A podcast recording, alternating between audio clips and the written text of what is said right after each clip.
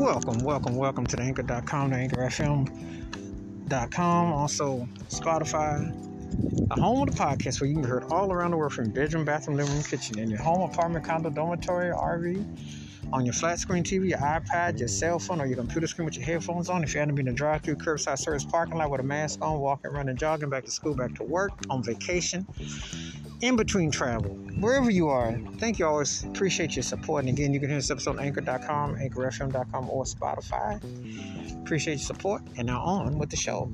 In this episode, I'm going to talk about one of the baddest artists from back in the day who started out in the 50s and reinvented himself from a blues slinger to a funk a in the 70s. Slick, smooth, soulful, and one of those cats that was pretty much a one-man band. Did a whole lot of with the writing and had a character and just just laid and slayed, you know.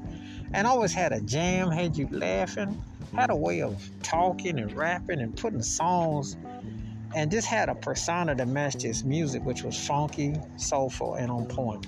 I am talking about the late great Johnny Guitar Watson and the name of the classic Funk Beyond the Call of Duty.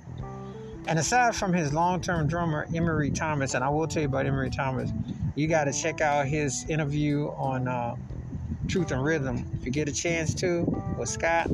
That was my favorite interview ever because Emry had me rolling. He'd be telling 100. But anyway, this here is about they played. There was just those two musicians on this recording. Was on the drums. Johnny Guitar Watson played everything. His trademark guitar, slat, steps. You know when you hear Johnny Guitar hit that vamp, you know it's him. He had a distinctive vamp, had a distinctive rhythm. Did the voice box too. A lot of people don't give JGW his due on the voice box because between Stevie Wonder, Sly Stone, and before Roger Troutman became a household name and Peter Frampton, Johnny Guitar Watson was slinging it on that voice box too.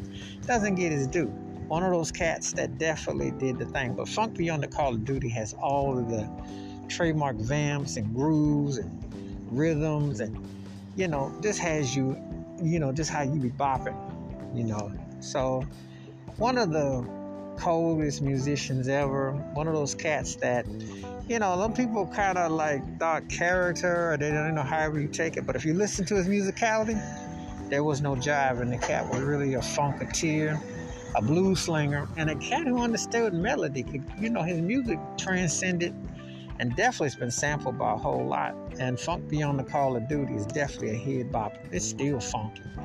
That vamp alone at the start, and then his guitar riffs and his playing, it's the one and only.